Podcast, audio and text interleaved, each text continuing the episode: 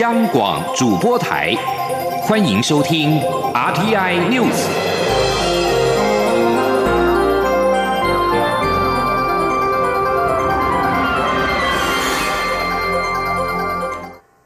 各位好，我是主播王玉伟，欢迎收听这节央广主播台提供给您的 RTN News 新闻。首先带您关注，美国总统川普一席，美国疫情最严重可能会持续到七月，甚至是八月，市场信心再度崩溃。美国股市道琼指数暴跌近三千点，创下史上第三大单日跌幅。台北股市今天早盘仍持续下挫，投资人再度关注国安基金何时会进场。国安基金操盘手、财政部次长阮新华表示，以过去的经验，降息之后一段时间，美股就会反弹。目前看来是短空长多，国安基金进场台股是最后手段。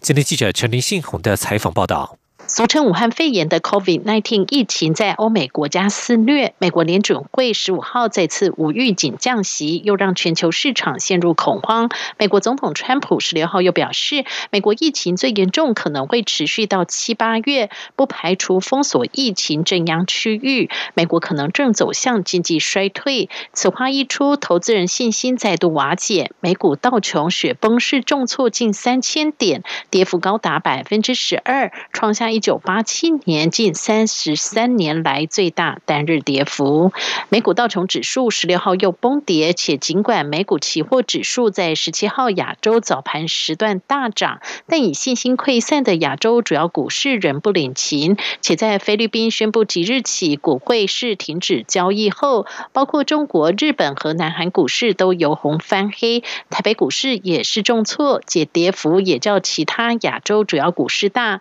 近午盘。时大跌超过两百点，跌幅逼近百分之二点五，失守九千五百大关。美股熊市引爆台股恐慌性卖压出笼，国安基金是否已准备进场？国安基金操盘手、财政部次长阮清华十七号受访表示，美国降息引发反效果，应该是因为步调太过仓促，造成市场恐慌。美国的经济基本面仍强壮，且以过去经验，美股降息通常是短空长多。国安基金进场拉抬股市是最后手段。阮清华说：“现在就是像美国也是暴涨暴跌，但是我是说长期来看啊，假定美国的经济它能够挺住，然后呢，它现在有降息，长期来看，我觉得应该是应该对股市未来的。”文件应该会有帮助的。我我是觉得过去大家都是，大家就是降息以后，它一段时间它就就会开始涨了啊。所以，我我觉得这个是过过去的经验都是这样。阮清华也表示，这一两天是关键，国安基金会密切关注台北股市的走势。如果有需要的话，不排除随时召开临时国安基金管理委员会，视情况决定是否进场。中央广播电台记者陈林信宏报道。台股今天持续走跌，财政部长苏建荣今天表示，台股动能还在，但是美股震荡很大，政府会密切关注美股的影响。对于台股，也不排除随时召开临时国安基金管理委员会，视情况决定是否进场。现在时间是中午的十二点零三分，目前台北股市下跌了一百八十七点，来到九千五百三十点七一点，跌幅百分之一点九一，成交金额为新台币一千七百三。十二点九九亿元。由于境外疫情相当严峻，有立委关切政府何时会宣布外国人入境限制措施。对此，行政院长苏贞昌今天表示，会基于疫情的需要，随着各国各地的情况施以应对措施，都会超前部署。中央流行疫情指挥中心指挥官陈时中则表示，已经是几乎了，会根据疫情的需要，逐一公布相关措施。前天记者刘玉秋的采访报道。武汉肺炎疫情在全球蔓延，多国均实施入境限制措施。国民党立委廖国栋十七号在立法院会市政总执行时也关切，马来西亚、加拿大等国家都禁止入境了，台湾何时会宣布禁止外国人入境？对此，行政院长苏贞昌答询时表示，会以疫情需要超前部署。我们基于疫情的需要，随着各国各地的情况，我们依专家会议来判断。所以疫情发展到哪里，我们的应对措施都会超前部署，都随时有公布。中央流行疫情指挥中心指挥官、卫副部长陈时中也说，会根据疫情的需要，逐一公布相关措施。目前已公布第三级区域入境者需居家检疫十四天，外籍人士入境也要自付相关费用。至于廖国栋追问是否认为现在还不是禁止的时候，陈世忠则说，几乎了。几乎了啦，几乎几乎，所以随时我们就会公布，对不对？那这个这个要这个有很多的判断。另外。民进党立委邱志伟则关切，美国疫情严峻，目前全美有五十州进入紧急状态，但台湾仅对华盛顿、纽约、加州三州的疫情列为二级警示，其余州仍为一级。自美国返台的民众仅需自主健康管理。台美一周的直航班机有四十五班，有一万三千人入境，恐成防疫破口，有股可能强化对美的管制强度。陈时中则说，会根据疫情需要，若情况严峻的话，经专家小组讨论后会升级，但要搜集国际资料与专家疫情判断，再做出相关措施。中央广播电台记者刘秋采访报道。行政院已经决议，高中以下师生这学期结束前暂停出国。教育部长潘文忠表示，如果有例外情形，可以申请。行政院长苏贞昌则是强调，师生与政府是特殊权利义务关系，若是明知故犯、违反规定，都有处罚，这些都于法有据。今天记者郑林的采访报道。民进党立委黄国书十七号在立法院会质询时提及，中央流行疫情指挥中心决议，高中以下师生禁止出国，具体该如何执行？卫福部长陈时中答询表示，执行面会与教育部演绎。教育部长潘文忠则强调，原则上虽然禁止出国，但有例外可以提出申请。呃，高中以下除了呃附属的嗯学校啊，多数是县市政府主管的呃国中小哈，我想这部分当然就。呃，禁止书呃师生出国，但有例外做申请了。我想那个没有问题，那个没有问题。呃，我想这部分会用师生，就是进入到各级的各个学校。我想这个会通令给各县市教育局处跟学校啊。行政院长苏贞昌表示，师生与政府间是特殊权利义务关系，规范目的是防疫。既然规定不能出国，明知故犯就有相关处罚规定，不但不予补助，还要追索相关费用，予以强制隔离。这些规定。都于法有据。黄国书追问大学是否要比照高中职规定禁止出国，潘文忠则说，大学有大学法规范，教育部上周已经对各大专校院有行政指导，希望各大学把关。另外，对于各部会政府官员、公务机关或立法委员等民意代表，未来是否可能会禁止出国，人事总处人事长施能杰表示，这段期间都有发出公文规劝各机关人员。呃，跟委员报，其实我们在过去这一段。时间都不断发出公文，透过我们人事体系要求各机关呢，属于三级警告的部分就不就是不不去，但是其他部分呢就是要非常非常不宜去了，所以这个都用规劝的一个方式。苏贞昌强调，公务员出入国境都有相关规范，也都有上级长官准驳及规范，所以这部分没有问题。央广记者郑玲采访报道。关注疫情影响之下的升学考试问题，四月将举办全国高职在校生工业类丙级检定。面对武汉肺炎疫情，立委林奕华今天召开记者会，呼吁成立隔离市场，以确保学生的升学权益。但是劳动部表示，设隔离市场难度较高，目前考虑在四月底时之前再增办一场检定。至于五月份国中会考时，若是有考生处于居家检疫或隔离，教育部则会在考前。两周说明应应办法。今天记者欧阳梦平的采访报道。台湾出现第一起高中生确诊案例，校园防疫拉警报。在四五月将陆续有全国高职在校生工业类丙级检定学科笔试、四季二专统测以及国中会考等升学考试登场，共有将近三十六万名学生应试，将成为防疫一大挑战。国民党立委林奕华十七号与全国高级中等学校教育产业工会秘书长许立吉、理事吴明阳共同召开记者会，指出首。首先在四月十二号举行的全国高职在校生工业类丙级检定学科笔试，约有三万名考生。这场检定攸关学生未来的升学，但考生当天如果体温超过标准，将会被退费，无法进入考场。他们希望能由主办单位统一提供口罩等防疫物资，以求公平性，也让家长安心。另外设立隔离考场，确保考生的权益不会受到疫情的影响。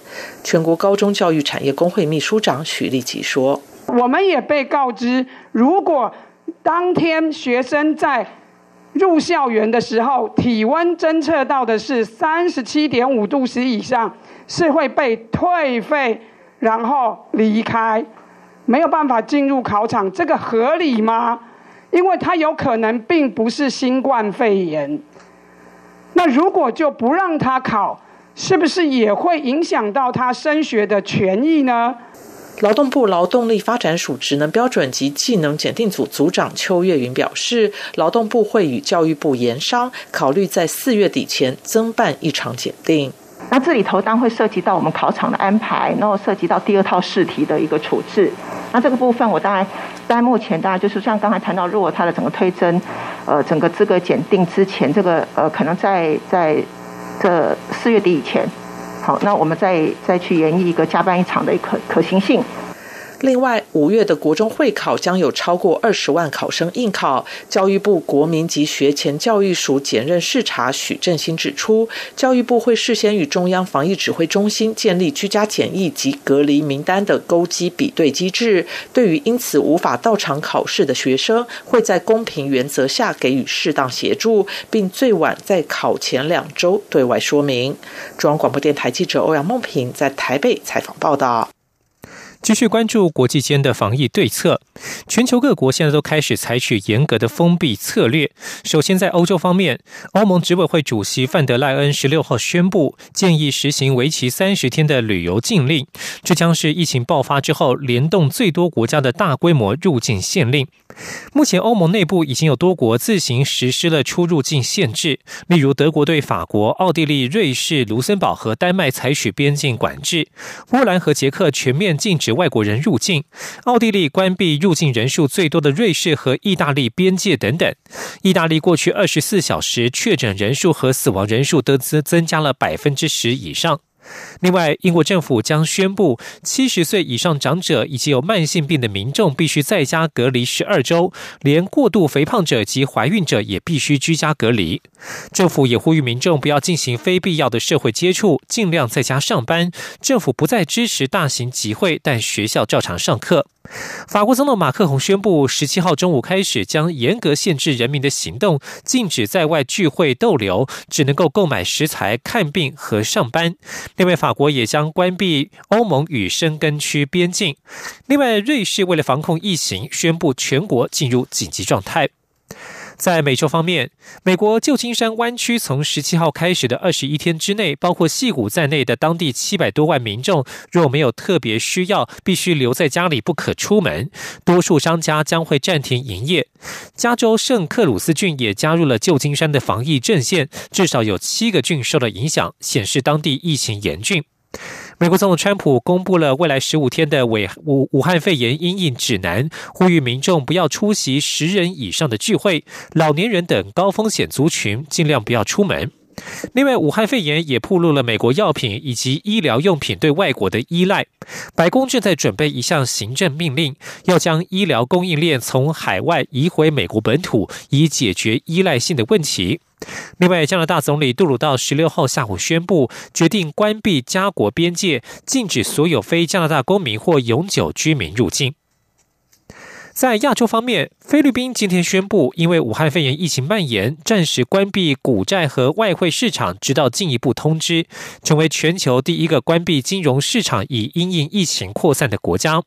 马来西亚颁布了几项紧急措施，包括从十八号起到三十一号锁国自保，禁止所有国人出国，也禁止所有外国人入境。以上新闻由王玉伟编辑播报，稍后请继续收听央广午间新闻。我是中央流行疫情指挥中心指挥官陈世忠。台湾防疫超前部署，降低武汉肺炎境外移入及社区感染风险。为了确保防疫资源充足，同时强化医疗准备与充实防疫物资，并且落实社区防疫，加强高风险对象追踪管理，更密切监控假讯息传播，加强民众沟通。防疫政策需要大家的支持，也谢谢共体时间与政府共同防疫的国人。由政府请安心资讯由机关署提供。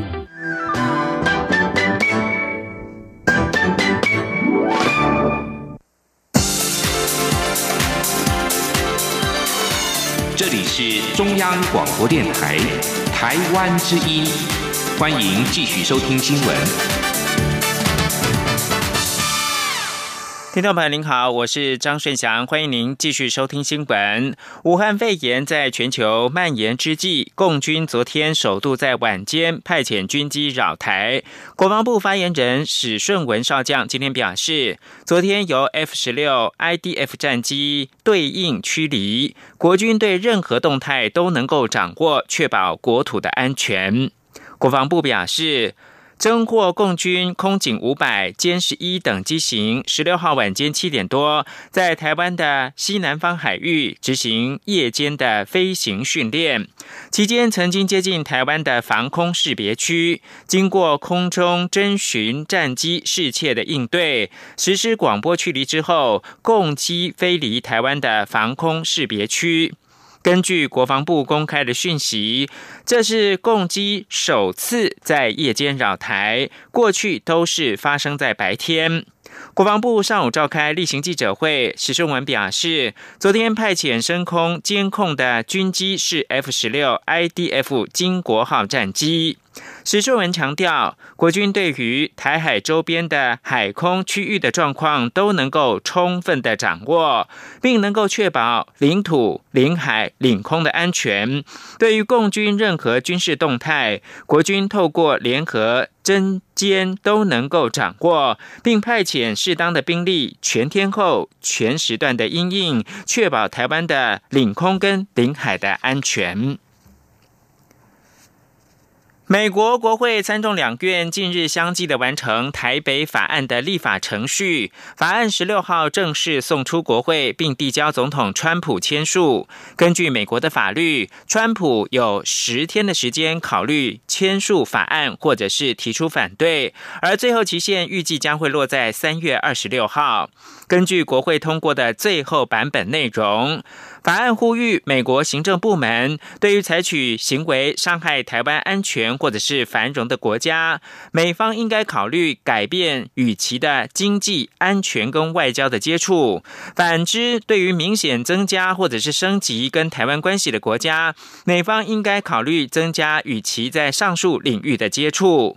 此外，法案还呼吁美国利用影响力或其他工具。支持台湾成为不以主权国家为参与资格的国际组织会员，并在其他适当组织当中取得观察员身份。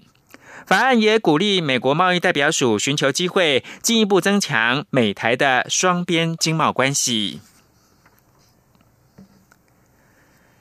半导体产业是台湾的经济命脉。科技部今天表示，国立交通大学跟台湾机体电路制造公司合作组成的研究团队，成功的开发出大面积的晶圆尺寸的单晶氮化硼成长技术，有效的解决电子传输干扰问题。研究成果在三月荣登于全球的顶尖学术期刊《自然》。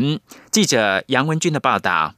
机体电路中的电晶体尺寸不断的缩小，即将达到传统物理极限。在全球科学家研究下，目前已知二维原子层半导体材料厚度仅有零点七纳米，是解决方案之一。但电子在里面传输的过程会受到干扰。在科技部长期支持下，交通大学与台积电合作组成的研究团队发现，单原子层的氮化硼只有一个原子厚度。是目前自然界最薄的绝缘层，也是被证明可以有效阻隔二维半导体不受临近材料干扰的重要材料。然而，过去的技术一直无法在晶圆上合成高品质单晶的单原子层氮化硼。在他们不断尝试之下，找到氮化硼分子沉积在铜晶体表面的物理机制，进而达成晶圆尺寸单晶氮化硼的生长技术。浙东大学教授张文豪说：“这个为什么我们可以办到？其实是最后我们发现，我们确认，如果说我们可以形成单晶的铜的表面，那实际上氮化硼是可以在它表面形成真正的单晶。但因为以前没有用这样的方式做过，所以普遍做出来都不是单晶，所以大家就普遍认为说，应该不可能在上面形成单晶。”不过，台积电处长李连忠指出，这只是晶圆尺寸突破过程中的一小步，距离量产还非常远。科技部强调，这次台积电与交通大学的联合研究成果，是国内产业与学校合作登上全球顶尖学术期刊《自然》的首例，对于产业与学校共同进行基础研究，具有指标性的意义。中央广播电台记者杨文君台北采访报道。台湾中央银行本周将召开里监事会议，外界关注武汉肺炎冲击之下，央行是否会降息？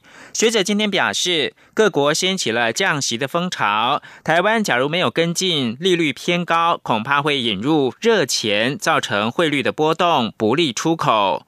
如果确定降息，幅度可能会在一码以内。一来可以为企业纾困，二来也是保留空间，以待关键时刻仍有降息的余裕。央广记者谢嘉欣采访报道。武汉肺炎席卷全球，且疫情越演越烈，各国经济都蒙受冲击，并纷纷采取降息措施来做应应。美国近期就紧急降息四码，引发热烈讨论。由于台湾中央银行第一季理监事会议在即，外界都好奇央行是否跟进。而央行总裁杨金龙日前也松口，表示会考虑防御性降息，但仍会和理事充分讨论后决定。学者指出，降息已成骨牌效应，除了美国以外，包括纽西兰、澳洲、韩国都在降息，确实会对台湾造成压力。因为利率若相对高于其他国家，不但容易引入热钱，造成汇率波动，台币升值也不利产业出口。至于需求面，如今疫情冲击产业惨兮兮，若能降息，也能舒缓企业压力，刺激经济。中经院副院长王健全说。新冠肺炎造成很多企业，不管在融资、在财务调度、在生产复工上面都碰到一些问题，所以有效的降低一点利率，让他有一点纾困的一些需求，他融资的一些需求，降低他的一些贷款成本。长期来说，消费者然后投资人的钱不会跑到银行，希望拿出来做一些消费，对刺激经济也是有帮助。学者认为，若央行降息幅度应会在一码以内，因为台湾利率动涨多时，但利率并不高。若一下降太多，不但可能引起市场恐慌，将来关键时刻也会失去降息空间。全国商业总会理事长赖正义则建议适度降息。他表示，虽然调降一码对企业帮助不大，但象征性降息有其必要，可为金融经济带来心理层面的帮助，稳住市场信心。中央广播电台记者谢嘉欣采访报道。武汉肺炎疫情延烧全球，各国纷纷采取封锁边境或者是暂停国际航班的措施，也让许多正在国外旅游的民众行程大乱。对此，各旅行工会都表示，事出突然，将进行内部会议，看看如何来应应。而目前滞留在外的旅行团也只能够且战且走。记者吴丽君报道。武汉肺炎疫情肆虐，天下大乱。除了摩洛哥十五号紧急关闭机场，暂停所有国际航班出入境，秘鲁总统也在同一天关闭边境，并宣布全国进入戒严状态。此外，埃及也将从十九号到三月底暂停所有国际航线。紧接着，加拿大也在十六号决定禁止外国人入境。同时，欧盟执行委员会主席。也建议各会员国对外实施三十天入境禁令。根据了解，目前台湾共有雄狮、巨大等六家旅行社，还有八团一百二十四名旅客滞留摩洛哥。土耳其旅游团也因为阿联酋航空暂时停飞台北而受困在当地。此外，雄狮在秘鲁还有两团四十人，因此无法出境。雄狮也决定即日起取消中南美团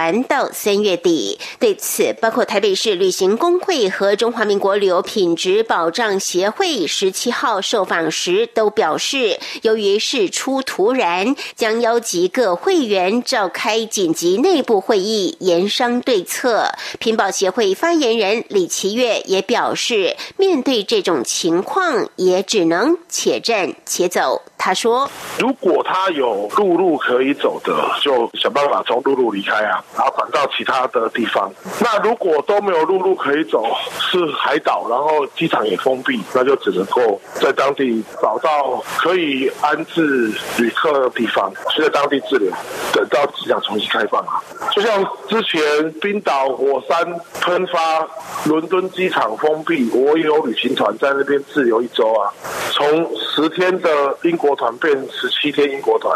李奇月指出，通常滞留费用会由旅行社为旅行团投保的旅游不便险支应，一人一天新台币两千元。面对中央流行疫情指挥中心指挥官陈时中再三呼吁国人，这段期间尽量避免出国旅游，尤其避免前往旅游疫情建议第三级警告的国家或地区，甚至不惜寄出法。罚则，李奇月则表示，许多团早已取消归零，现在还在海外的多半是农历年前疫情还没那么严重时就定好的行程，因此没差。中央广播电台记者吴丽君在台北采访报道。以服务弱势儿少、保护受暴妇女闻名国际的立新基金会，今天举行了新就任执行长的交接典礼。担任立新执行长二十七年的季慧荣表示，立新不单是服务弱势，更是许多议题的倡议者。他认为，服务跟倡议并行的立新经验，很值得世界参考。请听记者肖兆平的采访报道。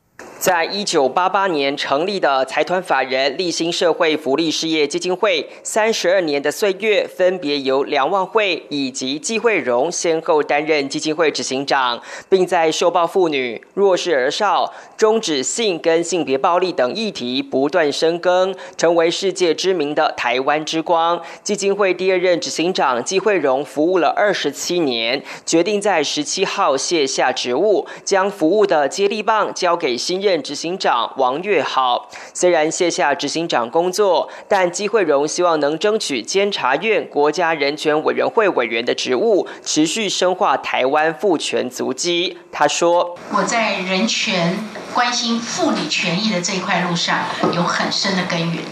那因为要延续这样的一个使命，我希望现在的国家人权委员，我有争取，希望能够到那里。”那能不能去呢？不知道，但是我不会停歇。而回顾这些年的服务历程，包含《儿童及少年性剥削防治条例》、《家庭暴力防治法》、《性侵害犯罪防治法》、《性骚扰防治法》、《人口贩运防治法》、《家事事件法》、《少年事件处理法》等，都有立新努力的身影。季慧荣就表示，立新不仅关注妇女儿少议题，近年还衍生到 LGBTQ，因此他强。强调立新不仅默默从事服务工作，更是平权公益的倡导者。这些服务与倡议并行的经验，更获得不少国际奖项肯定。希望立新坚定使命的台湾经验，可以在国内深化，也持续在国际发光。他说。哦因为我们强调，我们不是慈善团体，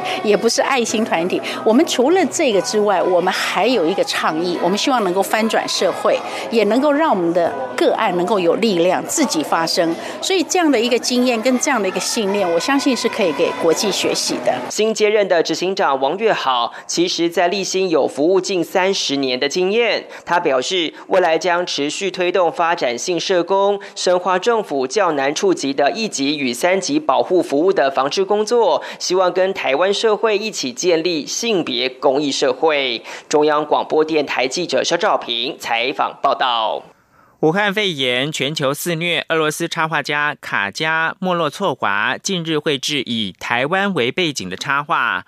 画中石虎戴口罩在水边洗手，画下是卡加的祝福语：“台湾平安。”莫洛措娃去年因为石虎插画跟台湾结缘，驻俄罗斯代表处今天在脸书专业分享他的新作品《戴口罩勤洗手的石虎》，传达他祝福台湾平安挺过武汉肺炎疫情的温暖心意。许多网友到卡家的 IG 留言跟他说谢谢，网友还称赞他画。的石虎可爱，栩栩如生，也希望他在俄罗斯注意防疫，希望他再次来到台湾来。以上新闻由张顺祥编辑播报，这里是中央广播电台台湾之音。